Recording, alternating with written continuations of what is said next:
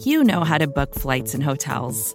All you're missing is a tool to help you plan that unbelievable travel experience. That's why you need Viator. Book guided tours, excursions, and more in one place. There are over 300,000 travel experiences to choose from, so you can find something for everyone. And Viator offers free cancellation and 24 7 customer support for worry free travel. Download the Viator app now and use code Viator10 for 10% off your first booking in the app. Find travel experiences for you. Do more with Viator.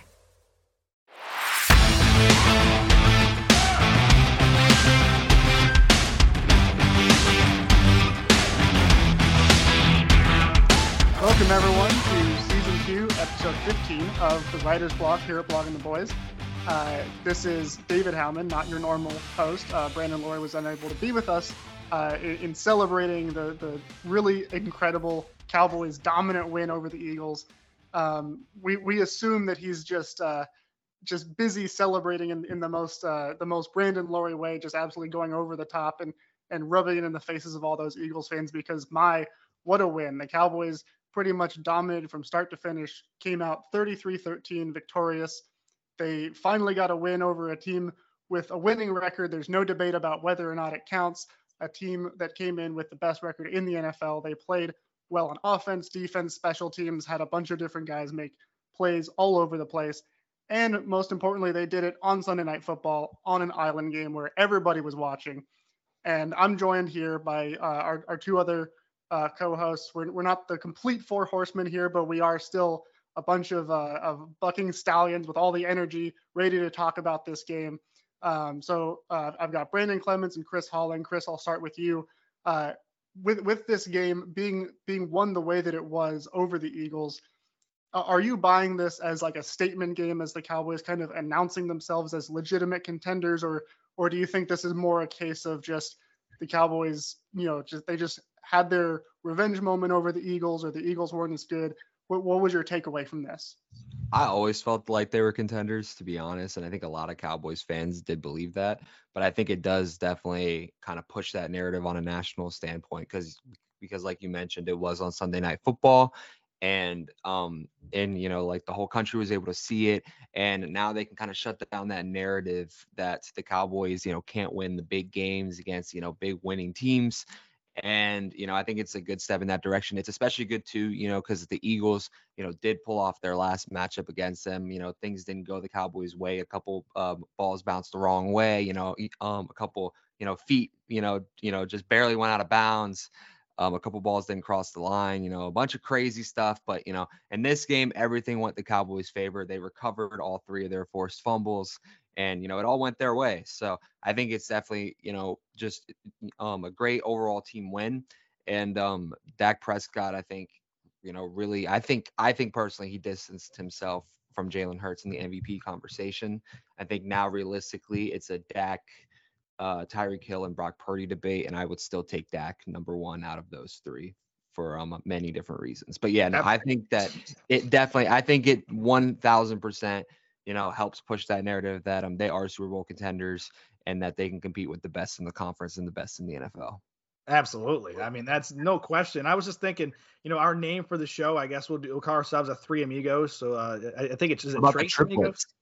The triplets. Ah, yeah, there it is. Look at this. Look at Chris Chris Halling mm-hmm. with the fire. I mean, the triplets, mm-hmm. Cowboys. It makes I'm sense. surprised you you know that reference with with how oh, young you are. Yeah, Chris, you're like you're like negative ten at that you know at, at that point, man. Like, I mean, I was I was like I don't know. I think I was almost in elementary school at that point. So I, I mean, I'm the I'm the elder statesman of the group. So I do remember vaguely of the uh, of the of the triplets. You know, of the peak you know, Cowboy Steelers, Larry Brown, that that whole deal. But you know, swing it back here to 2023, it, it's to, to to add to Chris, it was it was a hell of a game. You know, Dak Dak was on the money. Everybody was just rolling. You know, and, you know, minus you know, Dak had his little situation with the fumble and the scoop and score, uh, but you know, by Jalen Carter, who looked like he was running like a running back at that point. Guys that that big should not be uh, running that fast. But other than that, you know, Eagles didn't score an offensive touchdown, so that was you know that's another thing. And, you know, I will tell you this I think it is a statement game because let's see, you know, favorite ESPN personality that loves the Dallas Cowboys, Stephen A. Smith says, this this year feels different for the Cowboys. I mean, and Stephen A. Smith will use every excuse in the book. you know, to you know to, to downplay anything the Cowboys are doing, the schedule this, the schedule that, blah blah blah blah blah. But even he is feeling different about it, and he's the biggest detractor of the of the Cowboys. I mean, Pat McAfee was he. I think he referred to the Cowboys as a wagon. I think I saw on, on the on the Pat McAfee, show today. So you get some really good, you know, you know, different takes from some different personalities, and you know, overall, it's just you know Jalen Hurts is not, you know, to me, he's not even in the MVP MVP conversation anymore. Like you can't have be in the MVP conversation when you're turning the ball over as much as he does. Like he's just a to me, he's a turnover machine. And Dak Prescott, and according to Vegas, Dak Prescott is actually the the front runner for uh, for the MVP. So that's uh, that's a beautiful thing. And then Brock Purdy's probably the competition. Tyreek Hill is the competition, as you mentioned. But right now, I think it's Dak's to to lose at this point. Yeah, to your point, Brandon, um, the the odds updated from DraftKings Sportsbook uh, Monday morning after that game have Dak Prescott in the lead at, at plus 160 odds. Brock Purdy, as you said, he's he's right behind him at plus 200. Tyreek Hill actually down at let's see if I can count sixth place right now, uh, which probably just reflects how a lot of people feel the the MVP is pretty much a quarterback trophy. But this was a really uh, this was a big moment for the Cowboys, a big moment for Dak Prescott and his MVP candidacy. And it's funny because he played well, but he still, anyone who's been watching him knows this was not his best game. He even said afterwards, like, I didn't play my best. I have things I got to clean up. Obviously, the fumble, um, which of course was was really, in a way, kind of on the offensive line because they let the pressure get to him. Um, but he still has to hold on to the ball. Um, and it was not his best game, but he was still playing great in that first half, especially the offense as a whole played really well. They scored touchdowns on three of their four drives. Um, and, and, this was kind of the, the culmination of the last few weeks of his MVP candidacy coming to light and sort of becoming mainstream. And I have to give props to uh, to Nick Wright, uh, the, the host of First Things First on FS1, because he has been calling his shot for a few weeks now. Um, and I noticed it. I saw it on on Twitter a few weeks ago. He was saying like nobody's watching yet, but Dak Prescott's playing the best ball, and he said he's going to play on Thanksgiving. Everyone's going to see him destroy the Commanders, and they're going to say, oh, like they're going to start to take notice. And then they're going to go play Thursday night against Seattle, and he's going to play well against that defense. And then they're going to say, should he be in the conversation? And then Sunday night against the Eagles, if he goes in, out and plays well like he has been against the Eagles and gets the win, and he even said Sunday Night Football, Chris Collinsworth, as the Cowboys are winning that game, is going to say Dak Prescott is now the MVP frontrunner. And darn if it didn't happen almost verbatim. There was even that bit near the end where Collinsworth is kind of goading along Mike Tirico, and he's like, he's like, which one of these guys is the most valuable player? And Tirico wouldn't take the bait, of course. But uh, but that that really it's been these three nationally televised games where where Dak has just continued to play great. The offense has played well. The Cowboys, uh, you know, their defense wasn't great last week against the Seahawks, but they really picked up and and played the way that there's that we expect them to against the Eagles. And it, it just everything is kind of culminated in this this perfect moment for them. Um, and obviously now there's more tough games coming. But but how does this does this worry you, Brandon, that like things are going their way and people are starting to jump on the bandwagon?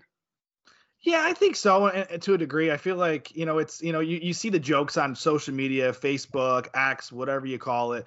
They have like this circle. It's like you know, oh the Cowboys, it's this is our year kind of thing, and it's like a parody account, like the NFL memes type of things. And they're always they're always picking on the Cowboys fans and the Cowboys as a whole. So it's like it's a pendulum where it's like okay, they won a few games, now they look like the most legit team in the league. And then, oh, here we go. It's what they've done the last, you know, almost three, 30 years, choking the playoffs. So it's, you know, that's that's kind of where I'm at with it. And in and I to your point, I have to I have to bring up a Syracuse reference, of course. You know, uh, Syracuse legend Mike Tirico, great broadcaster from uh, uh, Syracuse. You know, he didn't take the bait. He's a pro's pro. He's been doing this a long time. So, you know, kudos to Mike Tirico for not taking the Collinsworth bait. I mean, Collinsworth can put his foot in his mouth, put his foot in his mouth plenty of times throughout a broadcast, as we saw.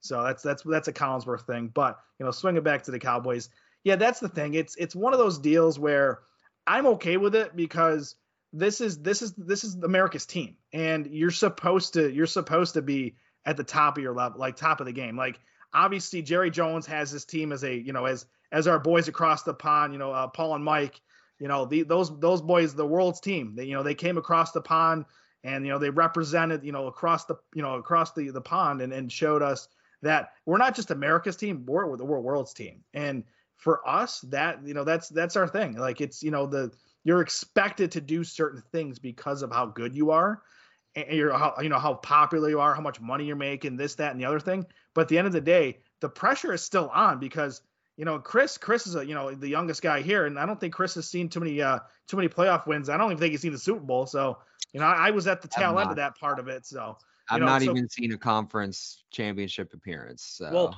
well, you know, great news. I feel like I feel like if the Cowboys can keep playing at this level, I do think as, as, as long as they can, you know, you know, take that pressure and, and, and build it into a diamond and, just, and you know make that diamond nice and beautiful and sh- shine it up real nice.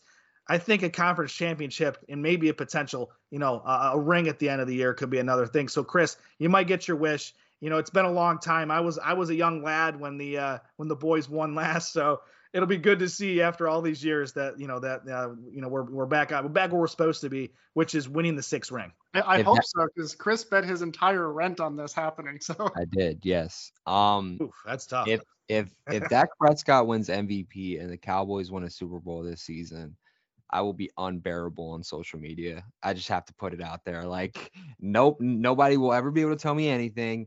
None of my friends will ever be able to throw it in my face that, you know, the Cowboys can't win the big games. Dak Prescott's not a franchise quarterback. He's not a league quarterback. Because I still have friends who say that to me, still to this day. And yeah, I'm so, you know, I'm so happy with how the season is going so far. You know, I mean, it's very possible that the Cowboys, even with this win, they don't win the division because, you know, things still are in favor of the Philadelphia Eagles. But I still think that this is a top three team in the NFL right now, and I think that's whether whether they win the division, whether they have the first seed, I think that they're going to be in a good position in the playoffs. Yeah, to your point, Chris, uh, the Cowboys are right now at this very moment first place in the NFC East. They have the same record as the Eagles. They split the series, obviously. Um, they have a better division record because they've played one more game. Um, so if both teams win out from here, of course, the Eagles because of uh, various tiebreakers, they would have uh, they would still win the division. Um, so the Cowboys they they obviously need to win, and Mike McCarthy said as much on Monday, was saying like we're not looking at the playoff picture yet. We know we got to beat Buffalo, and that's going to be, I imagine, the case the rest of the way. They really don't have much room to slip up, and the Eagles also will need to lose some game at some point. Doesn't really matter at this point uh, who it's against, but they still need the Eagles to, to slip up one more time. They they play at Seattle next week. Uh, they have two games against the Giants, and then they also face the Cardinals, who of course that that loss to, to Arizona was um, was one of the uh, really the worst loss the Cowboys have this year. That's the one that's kind of holding them back right now with all of the math around that uh, division race. But um, I do want to before we get into our, our game for the show. Um, I, I, do want to bring up talking about Dak and his MVP odds. To Brandon's point, he picked him. He predicted he was going to have a big year. Uh, what was it? Five thousand yards, forty touchdowns, forty touchdowns, and single digit single interceptions. Digit interceptions. So somebody, okay.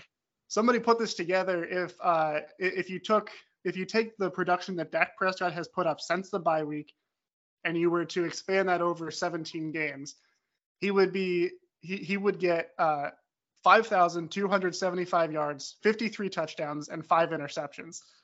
So it, it's not yeah. necessarily, you know, it, it may not actually hit those numbers, but based on the Dak that we're seeing and we have seen for the last couple of months, uh, maybe that's a feather in your cap that you, that you can hold on to. Absolutely. I mean, you guys know this. I've been banging the drums since the summer. I, I just, I just had a great feeling about Dak. I feel, I felt like with this whole Texas Coast offense, I, I, I just felt like the the pieces were in place. You know, we were we had Brandin Cooks coming in, Michael Gallup was coming back. You know, you know another year removed from his ACL, which obviously hasn't. You know, you know he's had his moments here and there, but it's been I'd say kind of I still think it's a, a pretty forgettable year for for Gallup. And then my guy, tight end one, I've been saying it before. You know, after the draft. You know, Schoonmaker, you know, I, you know, much respect and love for him in the second round this past year, but I was banging the drum for Jake Ferguson all offseason. And I'm, and and you can see it by the numbers. And we'll, we'll get into Jake a little bit later, I'm sure, because uh, Jake had himself a heck of a game. But yeah, Dak, Dak is. I just, I just had faith in Dak this year. I just Dak and the Cowboys. You know, the defense. It's just the entire team right now is just, you know, it's gelling. And you know, I call my shot. I think I said think I said 13 and 4, 14 and 3 this year. I know Chris is kind of in line with that. I believe we've done that on a few shows. So I think Chris and I, I think our predictions on that 13 win or 14 win uh, figure, I, I, don't think we're too crazy at this point. Yeah, I and said Dak, 14 and 3. And um, yeah. And um, RJ made, you know, um, fun of me a little bit on the roundtable. You know, a few of the other guys were laughing. They're like, oh, no way and it's very possible. So, Chris, Chris, remember when we when whenever we've done those those wonderful uh, blogging the boys roundtables with RJ as our as our uh, our fearless leader, I've always had your back on that. So I know I know you and I are always on the same page with the wins. And I, you know what, if we can get, you know, we got 12 12 wins, uh, you know, last two years. We're gonna have, I feel like, another 12 win season. So three in a row. Like the, the Cowboys are rolling right now, and and, and I know uh, Howman's been doing a great job in the McCarthy Chronicles. So we, you know, I know he can hype hype up how great McCarthy is and uh, the future Hall of Famer that he uh, he will be someday when he wins the Cowboys the Super Bowl. That's right, and uh, and of course you can you can read all of those uh, those those articles from all of us uh, on bloggingtheboys.com. We recommend you go and check it out.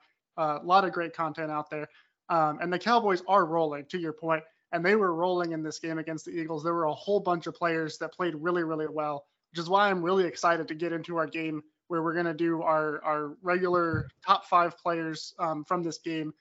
And uh, of course, like we always say, it's, it's not necessarily just just the five best players in, in a vacuum because obviously Zack Martin, Tyron Smith, they're going to be up at the top all the time. This is just the five players we felt we individually felt were the standout players from this game, the ones who, for whatever reason, caught our eye the most. And it's always interesting after a game like this where there were so many guys who flashed in so many different ways. And I, I have a feeling there's going to be some disagreements here. So I'm really excited to see uh, how this goes. So um, Chris, let's let's start with you. Who's who's in your number five spot? Yeah, so you know we talked about me betting uh, the rents on uh, on um, on certain things before the season. I would be willing to bet half the rents that um, you guys won't have this this player in your top five. I think I went a little out with this one, but I feel confident in it. I went Tony Pollard at number five. And, you know, that may seem a little confusing, but, you know, one thing about the Eagles defense that I think hasn't been questioned this season is really their run defense. I know that their secondary has had a lot of struggles, you know, you know, over the past um, several weeks, but Tony Pollard's um he looked good in, in, terms of running the football. He um looked um precise. He looked um like he had you know some good um explosion. You know um he had that speed and, um, he finished the game with 23 touches for 96 yards. And I think that that ended up really being a big difference maker in the way the Cowboys offense was able to consistently drive on the Eagles. Because, you know, it set up a lot in the passing game. It set, it, it, it uh, set up plays in the play action. It set up um, uh, the uh, rollout option. It set up a lot of things. If you get a good run game, your passing, your passing game is going to do well. If you get a good passing game, then, then um, your rushing game is going to do well. They always, you know, feed off of each other. And, um, and I feel like a lot of people you know, at the beginning of the season, we're kind of down on Tony Pollard. You know, I think that people were expecting him to really showcase, you know, you know, him being the true number one and not having to split, you know, like any carries with Ezekiel Elliott. And, you know, when he got off to the slow start to start the um, season, um, I think a lot of people were like, oh man, like he was a product of Zeke, you know, wearing down the defenses. You know, the Cowboys really needed that, you know, bruiser in front of him so that Tony Pollard, you know, could, you know, like um do all this. But I think people need to put in perspective that, you know, in that divisional loss um, to the 49ers, he fractured his leg and suffered a high ankle sprain. Like it's going to take a little bit to get that explosion back. That's not an easy rehab process. And I know, you know, like he had the offseason, but that's a tough injury. That's a significant injury. And I think we're really seeing that explosion, you know, you know, um, coming back. And, you know, one thing too is, you know, um, you know, if you look at not just his touches, but even when he, you know, wasn't carrying the football, um, he had a huge play in that second quarter, you know, um, uh, uh um, right before halftime uh, on that deep strike to Brandin Cooks. Um, uh, um, Pollard came up with a key block on um uh, on the um, Eagles linebacker Zach Cunningham, and I think that that you know without that block, Dak Prescott's probably taken a sack. You know, um, it could be another fumble. It could have, um, I, I, would say, put them out of field goal range. But obviously, that that you know, it, it may not be possible with Brandon Aubrey on the team. But yeah, no, I think that Tony Pollard honestly had a really, really good game. I would argue it may have been his best game of the season. I know that um, he only finished with 59 rushing yards, and the average, you know, kind of took a little bit of a hit. But I think that that just comes down to, you know, those um, the, um, those um, last couple of drives when the Cowboys knew, or when the Eagles knew that they were just, you know, trying to chew the clock and and, and finish the game. Uh, um, I think that without Tony Pollard's ability to get the run game going early, I think that it puts a lot more pressure on Dak, and maybe the offense, you know, it just doesn't look like it's in as good of rhythm throughout the game. I, I love the the listing of, of Tony Pollard here, and, and I, I agree with everything you're saying. I thought he had a really good game. Um, you know, everything you were saying.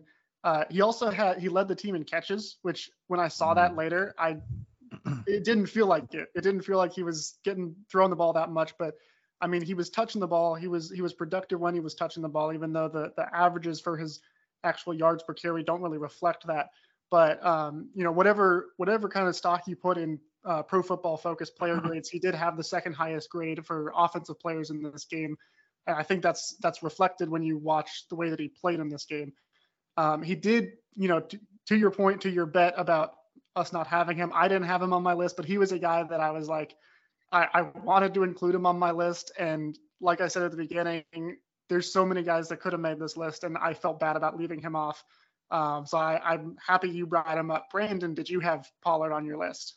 Cha-ching, open up the register. You just won your bet, buddy. Hey. Yeah, I didn't have Tony Pollard on my list either. So, and that's and uh, I'm with Howman. Like it was nothing against Howman uh, or against not Howman, but against Pollard. I think Pollard had a half, uh, you know, halfway decent game. You know, I, I it's so funny because I'm looking at the stat line like Howman was, you know, and I'm like, oh my god, he had seven catches. I didn't even, you know, it was a sneaky seven, and he he had eight targets, so he was pretty efficient, and he, you know, was five five and a half yards just about per per grab which doesn't which isn't a you know a, a monster number, but I call that a safety valve number because Dak can just outlet it to him or throw it to him on a swing.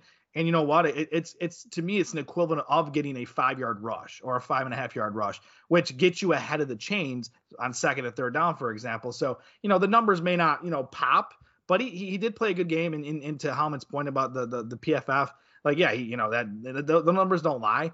And you know I, I you know what, and I, I, was thinking too, you know, looking at his average 3.7 yards per carry, like that's you know that's fine. I mean, it's you know he, he got his, he got the job done. He you know he was effective, and I think the total package for Tony, I, I thought he looked really good, and and I, I, think he's getting closer and closer to where he was per, uh, previous to the injury. And you know, believe it or not, we're almost a year up, year uh, you know removed from it. So he's he's almost there, and I, I feel like his explosiveness is is getting there. So like you know, it's not a bad pick at five. You know, I, I didn't have him on there, but he was he was scratching the surface at you know in that he was in that like you know six to eight range for me. Like I was you know going through my my players in my head. So it's not you know you're not too crazy with that pick, and I you know I, I you know I, I love it. Thank you. So who who did you have at five then, if not Tony Pollard? Who who made the cut over this running back that that you just got done gushing over? well, I guess I'm gonna I guess I'm gonna make a bet here and say that this number five guy that I have on my list, y'all have him on his on your list as well. But I'm probably gonna have him at five, where y'all are gonna have him closer to one. And uh, his name's CeeDee Lamb. And uh, the the reason why I have CeeDee Lamb there is, and I guess to me, I'm so accustomed to those, you know, those 10, 10 reception games, 150 yards, you know, like those monster games. And here's the thing: was he effective? Yes. Did he score a touchdown? Yes. Of course he did. Like it's it's CeeDee Lamb but his numbers his numbers weren't that gaudy. I mean, against a what I call a porous Philadelphia Eagles secondary outside of uh, Slay. I mean, he doesn't go by anything else now apparently. But uh, you know, besides you know, besides we can Slay, call him Darius. Yeah, After Darius. Loss, it's Darius. yeah, Darius. Yeah, so da- you know, Darius is like their only like legit, you know, in, in my opinion, uh, cover guy. So, and, and here's the thing, CeeDee pretty much. I mean, six for seventy-one and a touchdown. I mean, those are decent numbers if you got them in fantasy football, like I do, but it's not like it, it's not the numbers I've been accustomed to. I had to put him in, at five because he still had a heck of a game. Like he was still very effective. He did his job, and he, you know, he he was very explosive when he had the ball in his hands. But by recent CeeDee standards, it just wasn't. It wasn't his. You know, it wasn't his. You know, best game. And here's the thing you know, CeeDee Lamb at this point, he's on pace for 1,700 yards plus on the year receiving. He's on pace for over 10 touchdowns.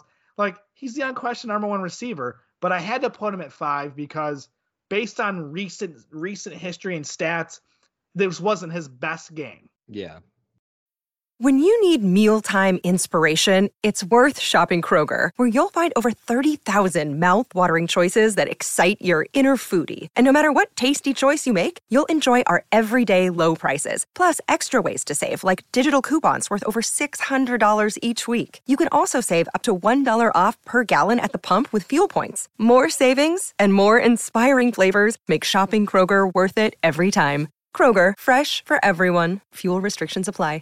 Another day is here, and you're ready for it. What to wear? Check. Breakfast, lunch, and dinner? Check. Planning for what's next and how to save for it? That's where Bank of America can help. For your financial to dos, Bank of America has experts ready to help get you closer to your goals. Get started at one of our local financial centers or 24-7 in our mobile banking app. Find a location near you at bankofamerica.com slash talk to us. What would you like the power to do? Mobile banking requires downloading the app and is only available for select devices. Message and data rates may apply. Bank of America and a member FDIC. Chris, Um, did you I, did you have CeeDee higher? I actually didn't have CeeDee on my list. So, Ooh, Jeez, I lost yeah, yeah, no. um, controversy. Yeah, yeah, yeah. No, I think that CeeDee, you know, like obviously played great, but it's just kind of what I think Cowboys fans are expecting at this point. Like, like to me, he didn't jump off the tape in terms of, you know, really being that, you know, go-to playmaker throughout the entire game. I mean, like just to put in perspective, I think last game against the Eagles, he had 11 receptions for 191 yards. Like that, you know, like if we were doing the top five from that game, I'm putting CeeDee um really close to um uh, I'm, I'm I'm probably putting him at one or two, but in this specific situation, I actually didn't choose to include him on the list, and that's not to you know say anything bad about him. He also played a great game. I just I've come to expect that as like the the uh, uh, I've come to expect that as like the baseline for CeeDee Lamb, and like that's a really good thing. That shows that he's living up to that 88 number, and that he's a true number one receiver in the league. And I think he solidified himself as a top five receiver. And this year, he's playing as a top three receiver. Agreed. Well, I, Brandon, I, I hate to break it to you, but you are going to lose your bet because I also did not have CeeDee in my top five. Wow, boys, And man, pretty I'm much for the same here. thing. Pretty much for the same reasons Chris said, which is this is. I mean, CeeDee has been so phenomenal this year that he has raised the bar to where the stat line he put up against the Eagles. It's it's not that it's not good enough, but it, it doesn't really wow you anymore. Like you you expect phenomenal from him, and he merely gave you great, which is a good problem to have. Um, a- and, of course, if we really wanted to to pick nits here, of course, he had that one big play where he you know dropped the ball, and you know he had a couple of drops against the Seahawks as well. So I'm hoping that that he can kind of get a little more focused up, especially because they're going to need some big plays from him against the Bills playing in the cold. Um, Brandon, you might know something about that. Who, who knows? May- Yeah, I don't know where you well, live. Here's here's the funny Um, thing about that though, really quick. Yeah, I mean the forecast. It is uh, New York, and uh, you know, as a native New Yorker, the forecast changes all the time. Uh, they're calling for you know 40 to 50, uh, 40 to 50 temperatures. So you know, Mm. it's not bad in in the in, in December. bad. So That's Yeah, not bad, and it makes me feel better about the Cowboys' chances in that game as well.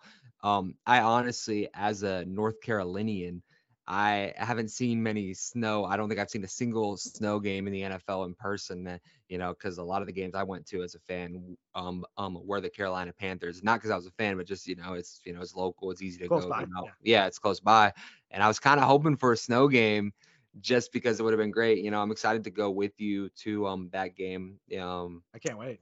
Brandon, I can't wait to see you and you know meet you and um have fun at that game. It's gonna be a fun time. Hopefully, it's a win. I know we're gonna go get some wings. I may disappoint you, but not a blue cheese guys. Uh, or I'm not a blue cheese guy at all. I'm gonna be all ranch all day. So, and I know that's, that's a prime okay. in Buffalo. You you know Okay. what? Here, here's the thing. Here's here's a hot take, and I, you know I'll get a lot of flack from my fellow Central New York and Upstate New York folks. I I'm actually not. I just eat the wings. I don't do blue cheese. I don't do You don't ranch. do any. No, Wow. No give dressing me a really good barbecue wing. Just a really good barbecue wing. As long as it's crispy but not dry, it's like you know there's a there's a there's a degree here of that. Like you can have crispy but not dry, and it's just it's perfection. We're gonna show you. We're gonna show you some good wings in uh, in, in New Awesome. York. I want Chris. some pizza too, though, because I love pizza, and so far I've had some really good pizza since I moved up here, and um, I'm a big fan of New York pizza so far. So- And Howman, Howman, I know for you, it's uh, you know, it, you know, I mean, for you, I don't think you've been to, you know, you're an Arizona State guy, so I'm gonna guess you haven't been to games below 85 degrees out in Arizona. So like, I, it's a whole different thing for you. I, I mean, I, I've traveled on the road to a few games. I've had my fair share of some cold games. Um, Well, certainly not as cold as cold, it'll be What's in cold? Buffalo. 60? What's cold huh? for you? 60, 65? Is that cold? Well, back in 2019, I went to the Cowboys Bears game in Chicago on Thursday Night Football, second week of December. That was pretty cold. I, I do think even even if the Cowboys get lucky, it'll be a little bit colder in Buffalo. So they are going to need CeeDee Lamb to make some big plays to play his way onto Chris and I's top five list. Apparently. Um, but he did come up just short for me. Nothing like just like with Tony Pollard. No disrespect to him. Love what he's been doing this year. But coming in at five for me was uh, also maybe controversial, maybe surprising. But for me, number five was Dak Prescott. And this was a guy that I really wanted to put higher just because I've been a, a, huge fan of Dak for since he came into league, really since before then. I loved watching him in Mississippi State. Um, but we talked about it at the beginning, like he played well, but similar to CeeDee, like he didn't play to his standards. He can play better than that. Um, but also, I think, you know, he this this was a, a game where, especially in the first half, he showed just what he's capable of. He had some of those those big throws where it's like, you know, he when he ropes it down the seam to Jake Ferguson, like there's there's no better duo right now. Um, and so even though it wasn't his best game, and and you know, you could even argue maybe it's his worst game of this current stretch since the bye week.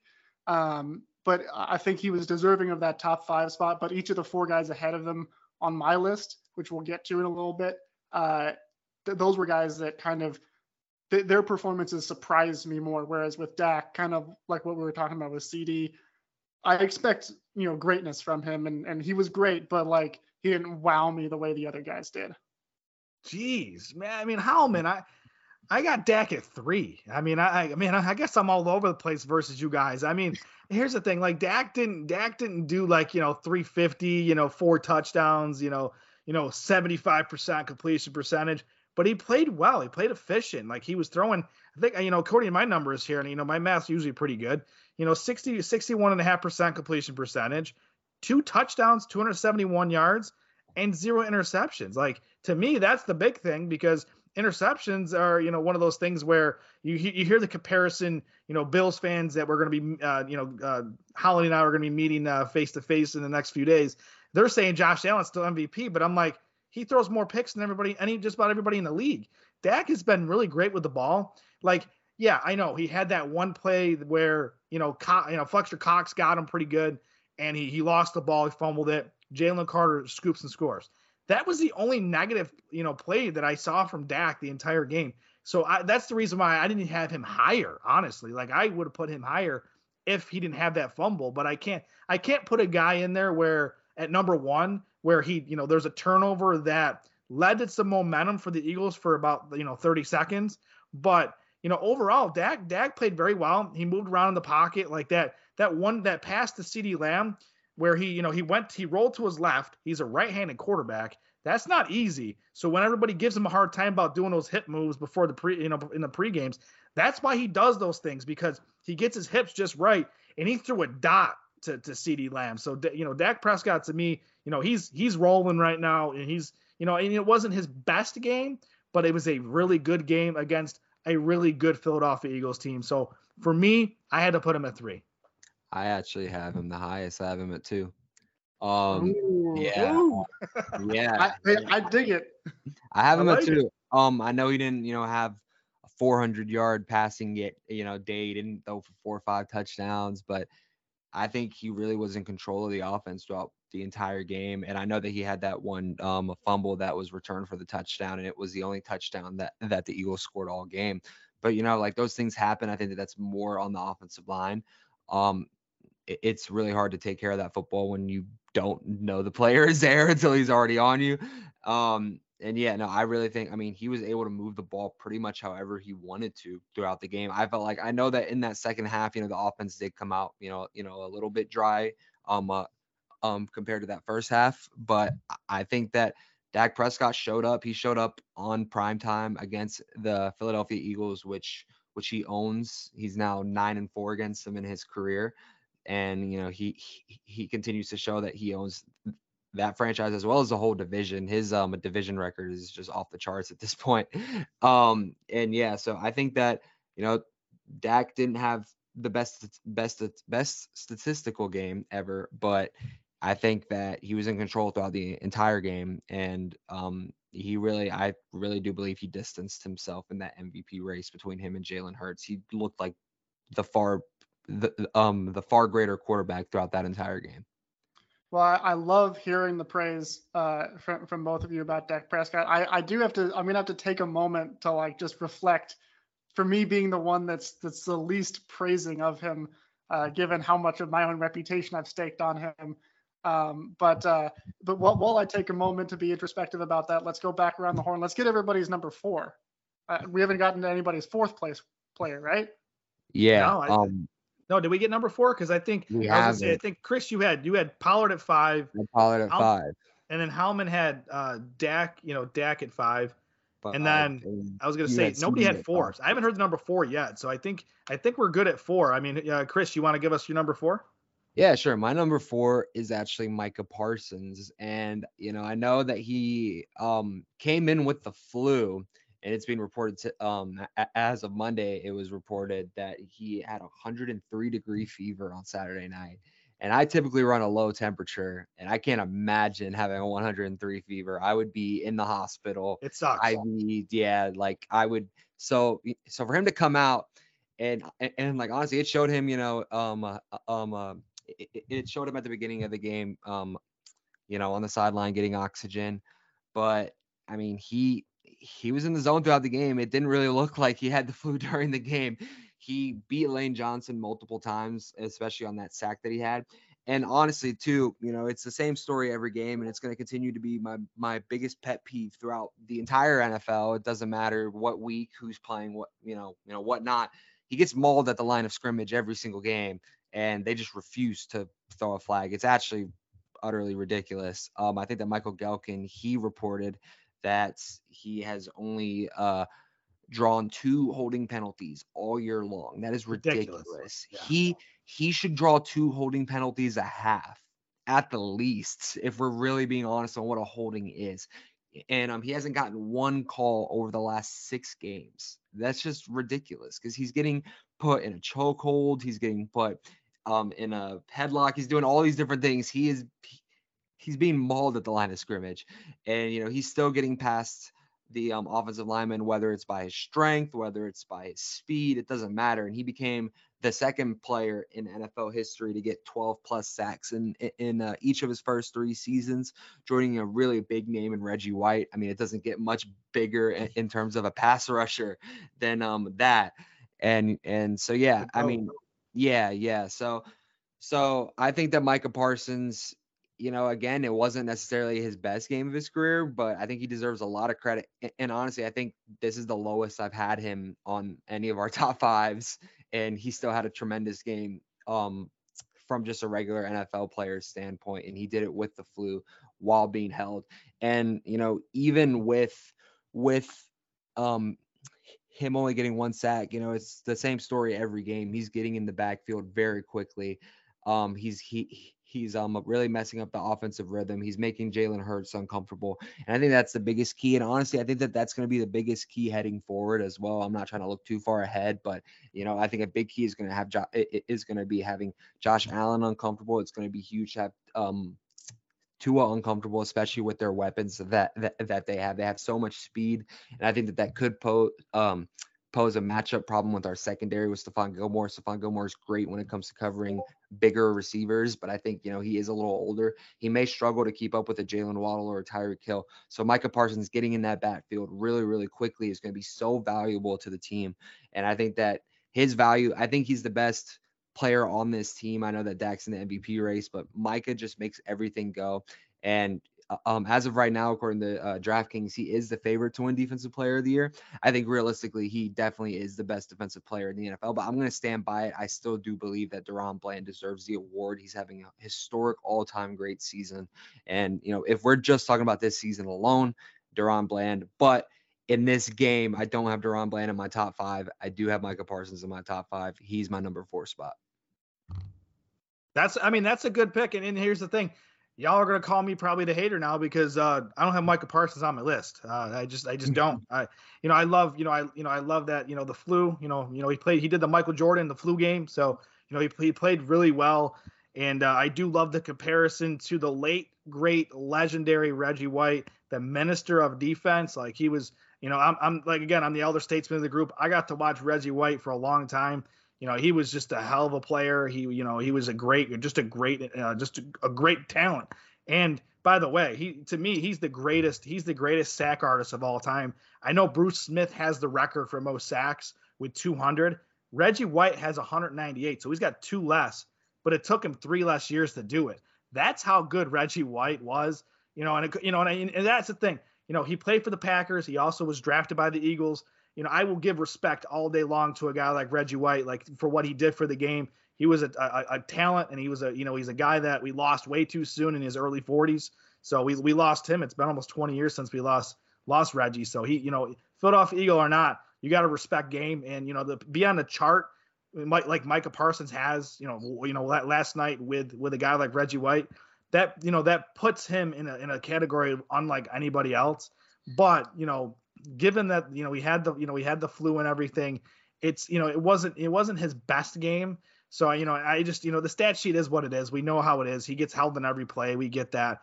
But to me, it just wasn't his you know his best game. I just I couldn't put him in my top five. But I will say though it was good to see the referees calling Lane Johnson for false starts. It's been a thing I've been waiting for all season. So that was when I saw the referee call on, on you know calling a false start on Lane Johnson. I'm like, oh my god, this is great. This is what I love to see. So, but yeah, Micah Parsons, you know, I, can't argue with him being on anyone's top five every single week. I personally did not have him on here this week. I just I just couldn't put him on my list. But uh, you know how much I love the unicorn, the the lion. He's a hell of a player. Now I got to ask Howman, did you have Micah on your five this week? I did not have Micah on my five either. And it was the same situation of like, I mean, like with CeeDee, like with Dak, it's you know, you you expect absolute elite production and he played great, but like, you know, when you're the one of the very best players in, in all of football, you know, it, it's it's hard to meet that standard every single week. Um, but uh, for for me, I and this this might really ignite controversy, but for me at number four, I had uh, the best kicker in football, Brandon Aubrey. I, I, had him at number four, and um, I mean we can. We, we all love Brandon Aubrey. We all love Brandons in general. All Brandons are great. I think that's Absolutely. a universal truth. I concur but, with that. Yeah. Uh, unbiased, I'm sure. But Brandon Aubrey in this game, he he made all of his field goals. His very first one, he comes out and it's a 60 yarder, which you know if he makes it, it's his career long. And I'm watching this and thinking, man, like he's he's gonna blow his streak right here because a 60 yarder is hard no matter who you are. And as soon as he kicked it, you know, like that thing was not only good, he could have made that from from potentially as far as 70. Like he had a whole lot of whole lot of force behind that. He made history first first kicker to make his first first 30 field goal attempts. He also became the first kicker in NFL history to hit two field goals from 59 plus yards in the same game. Later on in the game, he hit 59, hit a few 50 yarders in this game, and and did it with ease on each each and every one of them, right down the middle, plenty of room to spare. And uh, I mean, it, there's no question the Cowboys have the best kicker in the league right now, one of the best kickers overall, and it's it's been such a fun story for him. Um, you know, with with his story being a, a Texas native, starting out in soccer, finding his way to football, and and the trials and tribulations he went through in, in training camp where Chris and myself were calling for other guys because he wasn't he wasn't playing the best in preseason. Yeah. And and then it gets to the regular season and he turns it on. So he's earned my trust completely. He had a great game against the Eagles. Uh, he was he was number four for me, and really the reason he wasn't higher is because it, I have a hard time giving too much love to a kicker. Um, all due respect, but you're only on the field for that many so many plays, and some of the guys ahead of him I thought made just a slightly bigger impact. But I do love Brandon Aubrey. Uh, Chris, did you have him on your list? Are you thinking I'm foolish for having him this low? I guess we're gonna play the big spoiler. I had him at number one, and and I know I've never once thought that I would ever put a kicker at the number one spot of my top five in-game rankings. But I mean, you said it. He made history. He's the first kicker to make 259 plus yarders in a single game and and he did it with ease on both of them. They both could have gone for much um, much much farther. Um, it was right down the middle. And two, I think that's huge too. I mean, obviously, it was really gutsy by Mike McCarthy because if he's a normal human and he's not, you know, just superior to every single other kicker in the NFL and he misses those kicks, it gives Jalen Hurts great field position. It could completely change the outcome of the game. I'm, I mean, at least it could change the momentum of the game. It gives, you know, the Eagles short field. And, you know, there's just a lot of implications that that um uh, that that could have been brought into play if he misses those field goals. I to me personally, it's hard to argue that that I can't put him number one after I mean, like he got me 22 fantasy points. Like, I mean, you know, I hate to just me talk too. about fantasy, but you know, like he carried me. And so, yeah, no, he's, I mean, like he's incredible. And thank God I was wrong.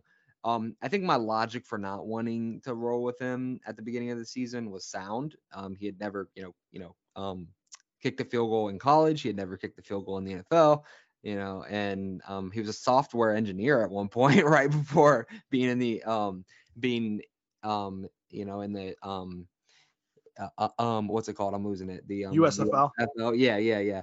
Um and so and so you know you know for me personally i wanted somebody who was a reliable veteran someone who we could trust. You know robbie gould had been perfect in the playoffs and and you know he did submit his retirement recently. So he will end his career as being perfect in the playoffs. But yeah no i i'm sorry i was wrong about that. Instead you know, instead of getting a sound, you know, a sound reliable veteran kicker, we got the next Justin Tucker, maybe even better. I'm going to be, you know, that bold. Still, I do have to admit, though, I am a little worried still because, you know, we got to see how he performs in the playoffs. And as good as he's been, he is 30 for 30. Um, I want to see how he responds to a miss because there's no way he's going to go his entire NFL career, you know, perfect on field goals. If he is, then know. I was about to say, here's the thing: if it happens, then he's the undisputed goat. But, um, but yeah, no, it's gonna be interesting to see how it all affects his mental because I think that's really what it's about when you are a kicker. Um, it's really you know like your own confidence, your own you know mental state, and I think we saw that with Brett Maher. He had a tremendous season last year with the Cowboys. And you know, we all thought that the Cowboys had found their kicker of the future, and missed four straight extra points in unprecedented fashion in the wild card. Thankfully, it didn't hurt the Cowboys because you know Tom Brady was washed, um, and um, we sent him into retirement. But um, yeah, no, I still, you know, I'm happy that uh, Brett Maher is on this team, and I'm super happy that I was wrong, and I think that he was the the best player. Um, if you're just talking about being successful at your position, there's nobody who's been more successful at their position in the NFL this year than than um our kicker it, it, um with the Dallas Cowboys. So yeah, so I'm so happy to have him, and it's Brandon. just great to have another Brandon who's you know you know you know such an impact on the Cowboys world. Uh, of course, Brandon, as, as someone who shares the namesake, eh, are, are we? Obviously, I had him probably way too low. Chris had him all the way at the top. Yeah. Where did you have him? Well, you know, it, I gotta have some. I, I, gotta have some fun with this, guys. You know, I, I don't want to. I don't want to share it yet. I I want to. I want to make our listeners wait a little bit longer for uh, you know where I potentially may or may not have had Brandon Aubrey. You know, Chris Chris showed his cards on that one. did. You know, when I play poker, I don't show my hand after winning, so I just you know. I just played poker for the first time in my life on Sunday, and I won. I ended up beginner's beginner's luck. Beginner's, beginner's luck. luck but I, I, never, never, I never show my hand when I win. So you know, I, I'll, I'm gonna wait. You know, he, you know, he is higher on my list.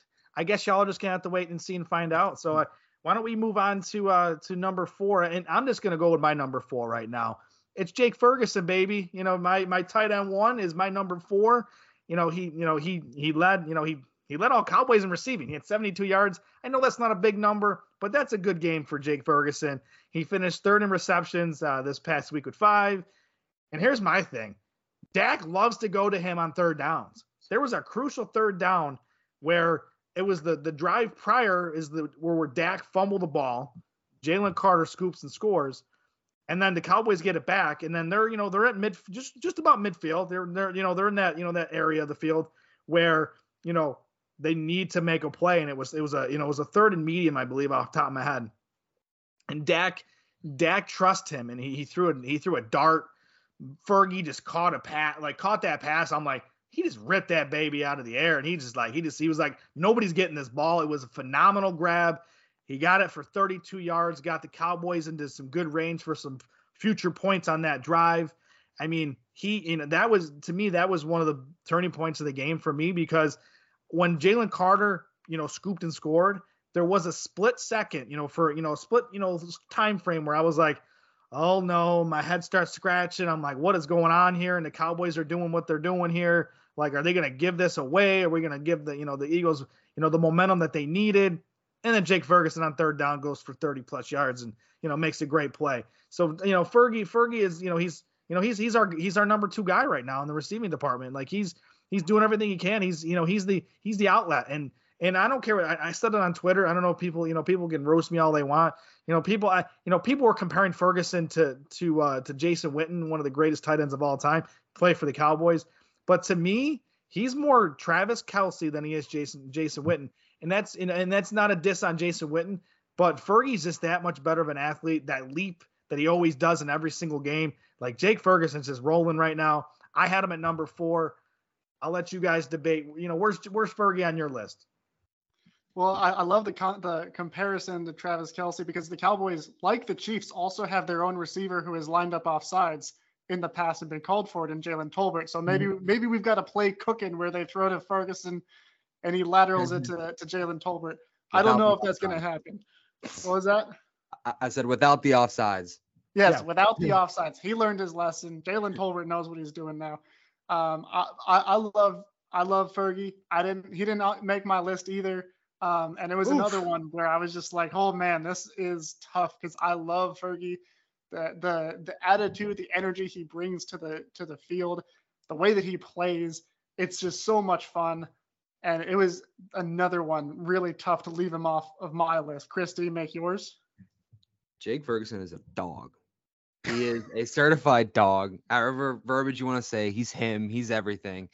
He's a stud. He brings the energy. He had some beautiful cleats on uh on Sunday night. I don't know if you saw. He had the Jordans. They looked beautiful. They were clean. You know, yeah. Yeah, yeah, no, super clean. He was making defenders look silly. I don't know why they keep going for his knees. You got to respect the uh the the um hops, you know. He's that guy. He does remind me a lot of Travis Kelce running down the field. Um, however, he was not on my list either. wow. And man, I know y'all, y'all are mm. cooking tonight. What is going I on? Man? I know, I know, I know. He was he was not on my list, and I knew that that would be a pretty debated topic. So yeah, so our list seemed to be pretty different. I didn't have CeeDee Lamb or Jake Ferguson.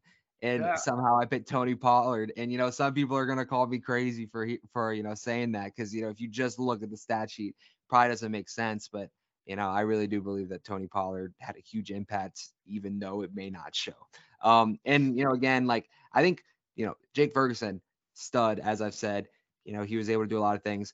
I did have a parlay that involved him scoring a touchdown, and that was the one leg that missed on it. And guess what? He dropped the touchdown on that um a little um what was it second and one uh, at the goal uh, line? You know, like so that's why you didn't make your list. That's why I didn't make my list. I'm a little bit um you know you know um I definitely hold a grudge when it comes to my money. So yeah um but yeah no I uh you know just misses it, but I'm super excited about it again. Um you know, it just sticks to my point that we didn't need to you know, see the Cowboys draft a tight end in the second round. And honestly, I agree. And honestly, I'll go as far as this too. They didn't need to draft Sam LaPorta in the first round either. they didn't need to do it because I know Sam LaPorta's got all the stats right now. He's cooking. Jake Ferguson's got that natural talent as well. Dak Prescott just has other weapons as well that he's feeding too. Let Jake Ferguson get in his prime. He's just now getting there. When Jake Ferguson is in his prime, he's going to be the new 87 at the tight end position who's dominating the league. I feel confident. Well, look, we, we we can go back and forth on Sam LaPorta, and in a few weeks we'll have perfect opportunity to yeah, when the Cowboys face the Lions, and that's going to be a tough one for me for sure.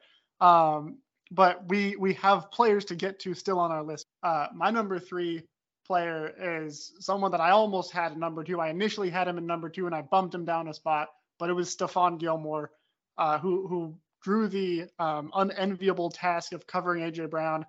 And you know, when you when you look at AJ Brown's stats, you know, he he was just short of 100 yards. Had like by his standards had a pretty good game, but he didn't take over the game. He didn't have those big plays. He didn't score a touchdown. Of course, nobody on the Eagles scored a touchdown, at least not on their offense. Um, and uh, it was uh, it was actually the first time all year that the Eagles offense hasn't scored a touchdown at all in the game, um, which is a pretty good testament to this defense. Stephon Gilmore was covering a really talented receiver, one of the best in the league. And even though he didn't completely shut him down, he contained him.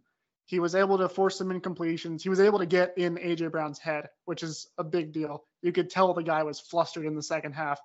And of course, he had that play where even though he gives up the completion, he stays in it because Gilmore is a veteran. He knows that the play's never over. He's able to knock the ball out.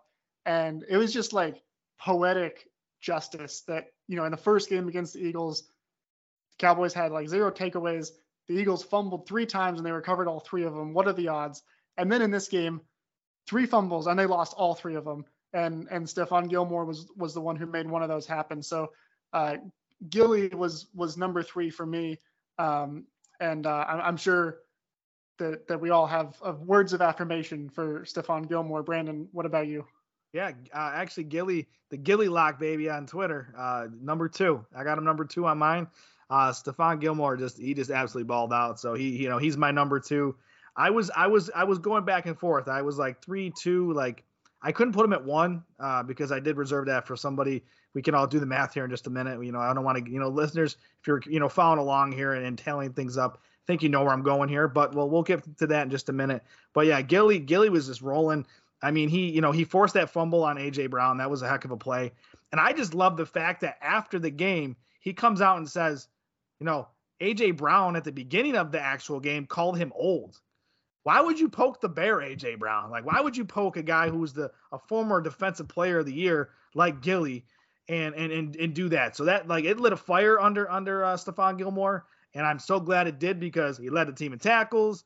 He had to me one of the another crucial play, which was on a fourth down where a great open field tackle on a on a very I call him the I call him a jitterbug because he's just so electric and he's just he, he, he's hard to get down. On a fourth down, he tackled DeVonta Smith. So like like that was that was a great play. And here's the thing, Philly Philly uh, bet wrong this week. They they didn't give DaRon Bland a lot of targets. I think he only had three targets his way, and they were like, "Oh, we're gonna cook Gilly all game long." And guess what? Gilly said, "Nope." Gilly locked it up, and he had a heck of a game. He looked he looked a lot like his top ten cornerback self with a top ten cornerback performance. It was a flash in the pan from his Patriots days. A heck of a performance. I got him at two this week. Yeah, um, great minds think alike. I have him at three. Um, I'm going to David's uh, ranking. Um, yeah, I mean, it was really nice. You know, like all the talk has been about DaRon Bland throughout this season. And I mean, like rightfully so. He's breaking records. He's really made that second year jump. But Stephon Gilmore has been, I believe, a very reliable um, you know, you know, you know, second corner across from him.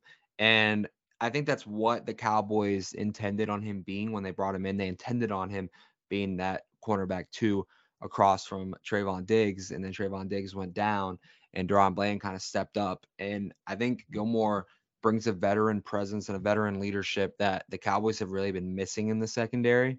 Um, I mean, I, I mean, I just think about around this time last year, you had um, uh, uh um, you had Kelvin Joseph getting beat you know, big in the Jaguars game. You know, um, you had all these cornerbacks, you know, like the Cowboys were picking up cornerbacks off the street, trying to find an answer outside of Trevon Diggs and DaRon Bland. And Stephon Gilmore has just brought that. And I really believe that DaRon Bland probably isn't having this season if Stephon um, uh, if Stephon Gilmore isn't in that locker room. I'm sure he's coaching him up a ton, and I'm sure that he's really influencing his development and his growth. And you know, I believe that it's a really good thing to have him there as well because I think he matches up much better against those bigger wide receivers. I do. I think that he really knows how to position himself. He knows, you know, I, I think he's probably one of the smartest cornerbacks in the league. You know, I think you have to be to win Defensive Player of the Year at that position. And, you know, yes, his physical attributes, you know, may not be there, you know, in the same sense that it was in 2019 when he won the award. You know, um, we have seen him get beat a few times on crossing routes throughout this season, but I mean, he is 33. He's, you know, like he's nearing the end of his career, but he's still playing like an above average, borderline elite cornerback this year, in my opinion. And I think that's, you know, I think that that was his best game as a Cowboy this year. Yeah, well said. And and so we all have him in our top three, which is after all the different disagreements we've had on this list. That's nice that we have something that we more or less agree on. Um, And Halling and, gave us this whole list already, so he's he's all checked out at this yeah, point. You're out. You can you can go home. You can. I did. Yeah, no, I did. so I just did. just to recap it really quick, uh, you know, Chris Chris has Tony Pollard at five, Micah Parsons at four, Stephon Gilmore at three, Dak Prescott at two, and Brandon Aubrey at one. So where we're at now is, and Howman still hasn't given two of his players. So let's let's Howman, let's go to number two for you, my friend. Yeah, let's let's get it. And I think I can probably guess who who Brandon's last player left is if, if we just do some math.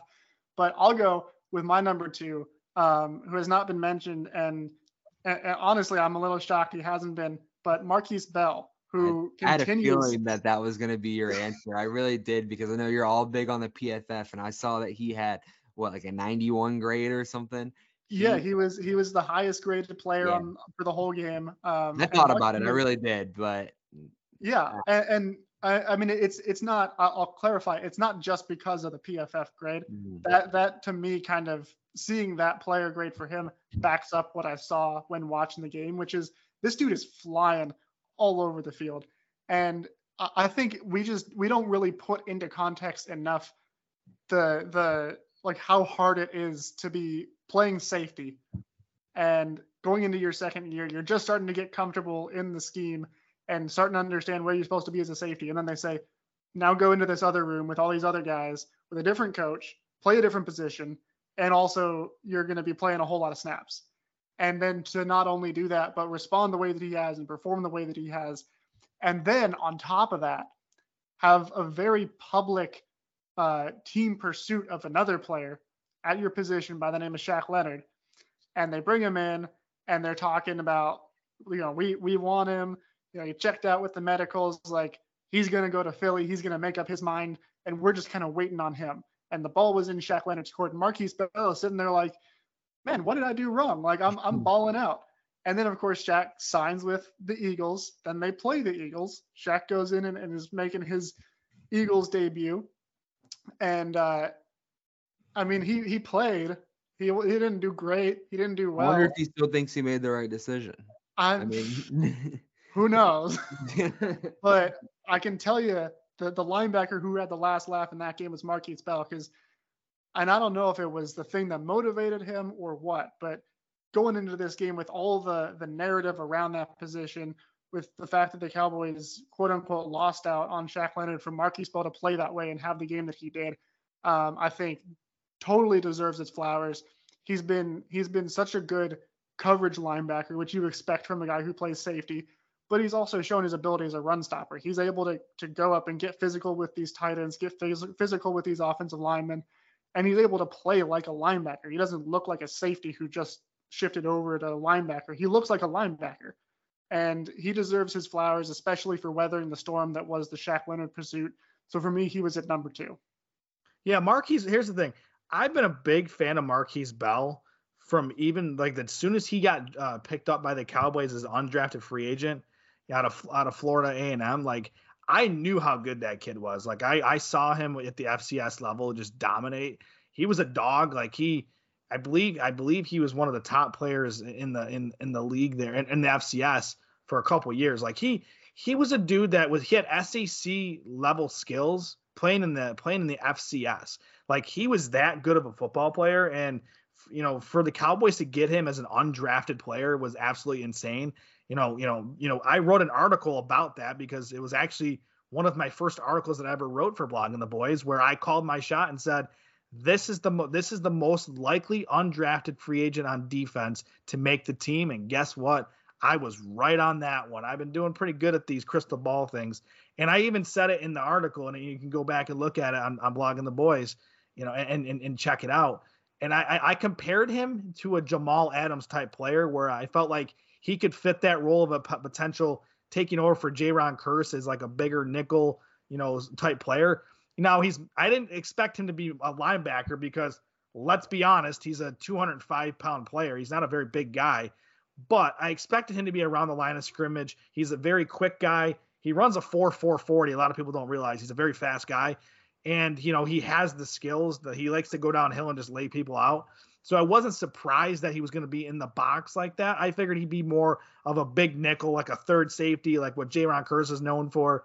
but you know the transition has been pretty simple for him. I feel like, and it's not. And I say simple because you know of the player that he is, but obviously, like you said, you know he had to go from one part of the you know uh, position room to another. Like he went from the safety, the, the secondary room to the linebacking room. You know, he made the transition very well, and he's just he's just been a tremendous player for them, uh, for the boys this year. And I actually had him at number six. Like he was on, he was close. He was close, no doubt. I'm not no no uh no no no frills here. Like it was all you know all all real on this one. He was he was six for me. I'm a big Markquese Bell guy. He you know he's he's solidified himself on this roster long term. I, I just I, I can't wait to see what the future holds. And by the way, great peanut punch. You know the Charles mm-hmm. Peanut Tillman punch. Uh, shout out to shout out to uh, uh, you know uh, Peanut Tillman for the peanut punch. Markquese Bell executed it perfectly and a game sealer on Davante Adam or DeVonta Smith on that. It was a hell of a play.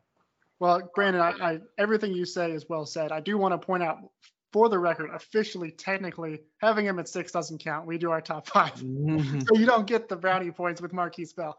Um, to your point though about how good he was in college, he actually he, he's he's from Bridgeton, New Jersey. I'm sure you know where Bridgeton is, um, but uh, he he in, in high school he was a star player. He had offers from a bunch of big schools, including Ohio State. He committed to Maryland, uh, ended up leaving the school for disciplinary reasons, played a year in, at the JUCO level, yep. um, and then went to Florida A&M. Uh, three years there, only two of them he actually played because of uh, the COVID season was canceled. But both years that he did play Florida A&M, he was he had all conference honors. So this is a guy, to your point, that was dominating at the FCS level, could have played at the Power Five level, at the Big Ten level, um, and and now we're seeing that talent come to fruition here in Dallas. Very, very excited about it. Um, and with that, we're going to also pivot into the, the number one uh, player. Um, i am going to go first because I, I, think it's fitting to end with whoever I'm pretty sure Brandon has at his number one um, because he deserves it. But uh, but for me, number one, and this is exactly how I wrote it down on my list: Mike McCarthy (parentheses no appendix necessary), because to have your head coach uh, in the middle of one of the biggest games of the season. Let's let's be real. I mean, they they you know they had the first Eagles game, they had the 49ers game, but this game set up so well for them because they've been on this run. The offense is playing great. People are finally starting to give Mike McCarthy his flowers as a play caller. And then in uh, I I forget if it was uh, Tuesday or Wednesday. I think it was Wednesday. Out of nowhere, he he has stomach pains. He has to go get emergency surgery. And I know people are going to say like, "Oh, appendectomy, it's you know, it's not that bad. It's still surgery. Like they they took something out of you. Like let's be real. If if that was me and I had surgery, I would milk that for all it was worth and be like, "Oh, I got to take 2 weeks off of work. Like I can't. I barely survived." And Mike was like, "All right, let's get back to practice. Let's do this thing." I'm standing on the sideline and I mean, that's dangerous. We've seen collisions happen all the time. Like he could have been hit, and that hurts even if you're not, you know, a few days out of surgery. And to to do all of that and and go through that adversity just just epitomizes what he wants this locker room to be, what he wants this team to be, what we've seen this team become with Mike McCarthy at the head. And then on top of that, he calls a great game. The offense was was phenomenal in the first half. They jumped out to a, a, a big lead and as the coach, I mean, he had that that early fourth down where they went for it, and it was a good call. And then they also had he challenged the the non-touchdown where it was very obviously a touchdown. Like he was on his game. And you talked about Micah Parsons having his flu game. Mike McCarthy had his appendix game, and it was a it was a sight to behold. So I had to give the head coach uh, the top spot there because, I mean, again, like maybe I'm maybe I'm just overrating it, but the man had surgery and a few days later was on the sideline and just sticking it to the team that had the best record in the NFL coming into it.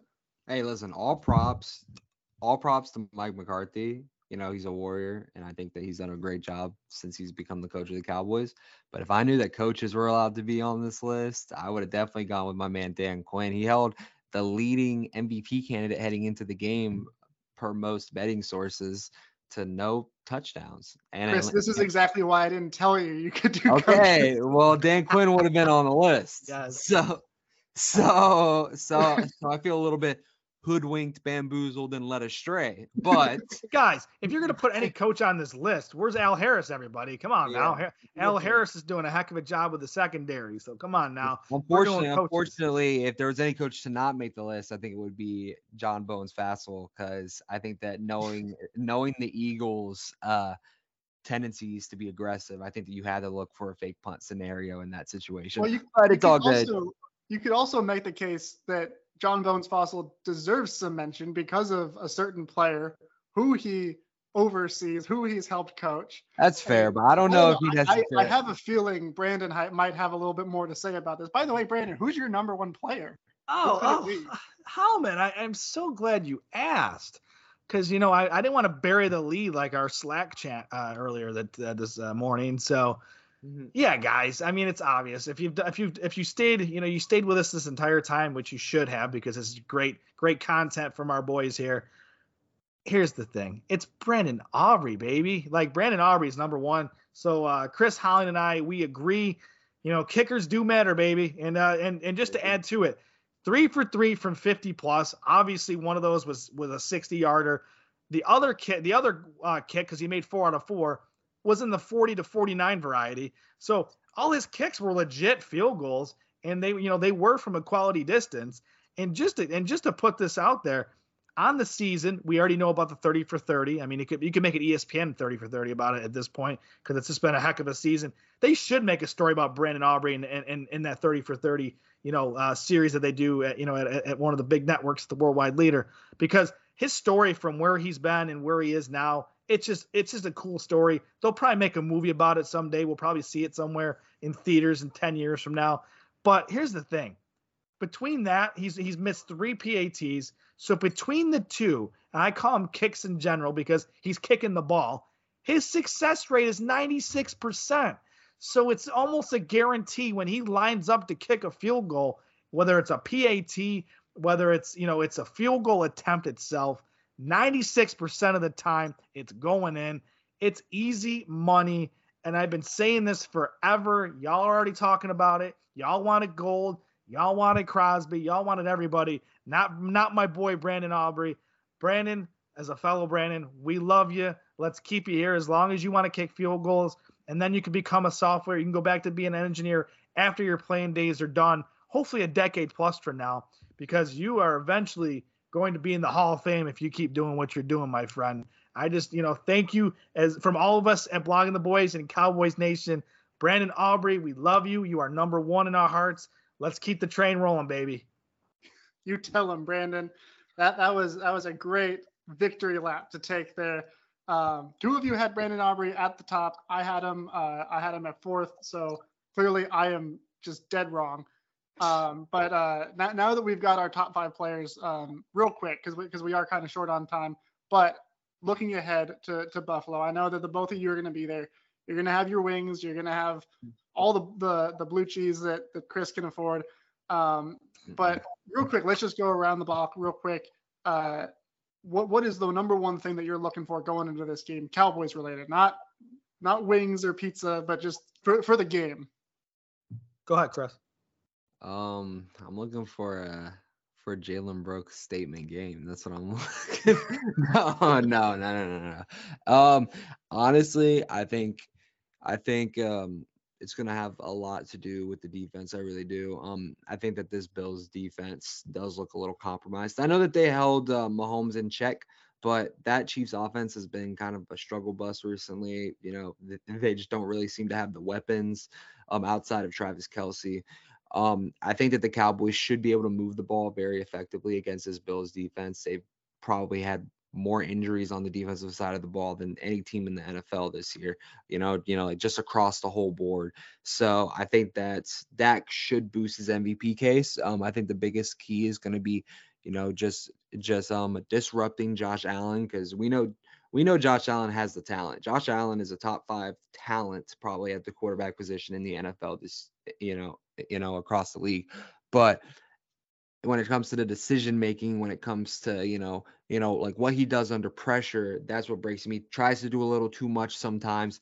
And one thing that's great about this Dan Quinn led defense is they're very, very good at creating takeaways and they're very good at getting pressure on the quarterback. I think that's going to be huge. You're going to have to get a huge game from Micah Parsons. I think you're going to have to get a huge game from the inside. You're going to get a big game from Osa. You're going to get a big game from um, um, from a tank on the other side. And I think that you're going to be kind of put in a position where you can get some takeaways on Josh Allen and kind of limit that passing offense with Stefon Diggs.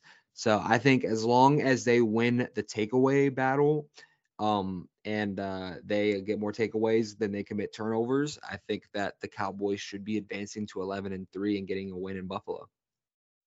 Uh, well, I'm. I mean, you stole my thunder. I was. I was thinking that too with, with Josh Allen, knowing how he is, the pressures. You know, you know, getting him to throw the ball in a bad spot, turnovers, turnovers, turnovers leads to great things. That's how the Cowboys have been this year. That's the recipe for success. You get the you get the opposing offense to turn the ball over. It just makes the life easier for the rest of the team. So for me, that like that's that's where I was gonna go, but I'm gonna pivot. I'm gonna go on the offensive side of the ball. We did see almost, and I'm not trying to stir the pot here, everybody, but man, we got a running back by committee right now. Uh, Tony Pollard had 16 carries. Rico Dowdle had 12, including one that was uh, the the as uh, as Howman was mentioning the uh, the challenge that was successful with the Rico Dowdle touchdown. I think we're going to see, and as a, as somebody who lives in Central New York, which is you know a short drive down down the uh, throughway to uh, to Buffalo and Orchard Park to be more specific, they're calling for, you know, 40, almost 50 degree weather in December. I don't believe it until it actually happens. As somebody who lives up here, as a native up here, the weather changes all the time. We were supposed to get a snowstorm this week. We haven't gotten anything up here. It's just been it's the it's a weird weather thing in, in, in New York. So for me, I wouldn't be surprised if the weather changes in the next few days and we get snow. But regardless, if it's still going to be a chilly, colder kind of day and maybe damp and just, you know, the elements maybe aren't as pretty, uh, I think you run the ball hard. I think you're going to control the game, keep that Bills offense off the field. I want to see I want to see at least 15 carries each for Rico Dowdle and Tony Pollard. That to me would control the game. You know, and I'm not saying take the ball out of Dak's hands because Dak's an MVP, but I think w- with my expectation of the conditions that normally happen at this time of year in New York, I would expect a more ground attack. McCarthy likes to run the ball. We know that. So I would like to see 15 carries for Pollard and Dowdle apiece, and let's get them each a touchdown. I love it. Um, I, am kind of going in a similar direction, not so much uh, on just necessarily being, you know, with the run heavy approach, but I am very curious to see how McCarthy calls this game because a lot of his success has happened because he's been a, an aggressive pass happy play caller and it's opened up the run game for them. Um, and obviously, Dak Prescott is playing out of his mind. But this is, you know, even if if it's not going to be, you know, in the freezing weather, if it, even if it's not a snow game, I mean, 40s is still pretty cold for a Texas boy. And Dak Prescott, you know, throughout his history, he doesn't have a whole lot of cold weather games, but he does have some fair share of struggles in those cold weather games when he's played them. Um, so I, am curious to see if how, how Mike McCarthy does that. Does he is he going to stick to the plan of what's been working and see how it works, or does he kind of go with a more run heavy approach, try to have a little bit more balance with it? I do think um, I, I'm I'm I have a feeling I'm going to call my shot, and we'll see how well my manifestation powers work. I think this might be the game where we see Hunter Luepke touch the ball again, one way or another, whether it's getting a fullback handoff or or going out and running around and catching a pass. I think McCarthy has had something in his back pocket holding out for it, and this might be the game where he gets that. But we'll be we'll be uh, here next week to to talk about that and see if that happens. And if it does, you know, just be prepared because I will be intolerable. It'll be but, majestic, baby. Mm-hmm. Yes, it, it, will it will be majestic. But uh, for, for for the rest of the week, of course, you can find a bunch of great podcasts breaking down that that matchup with the Bills, and of course, great content on our site, um, podcast, audio, written word uh, on on bloggingtheboys.com. Feel free to uh, like our podcast, give it a five star rating because you know we, we we do great work here and have great content with these incredible people. Um, thank you for listening, and as always, go Cowboys.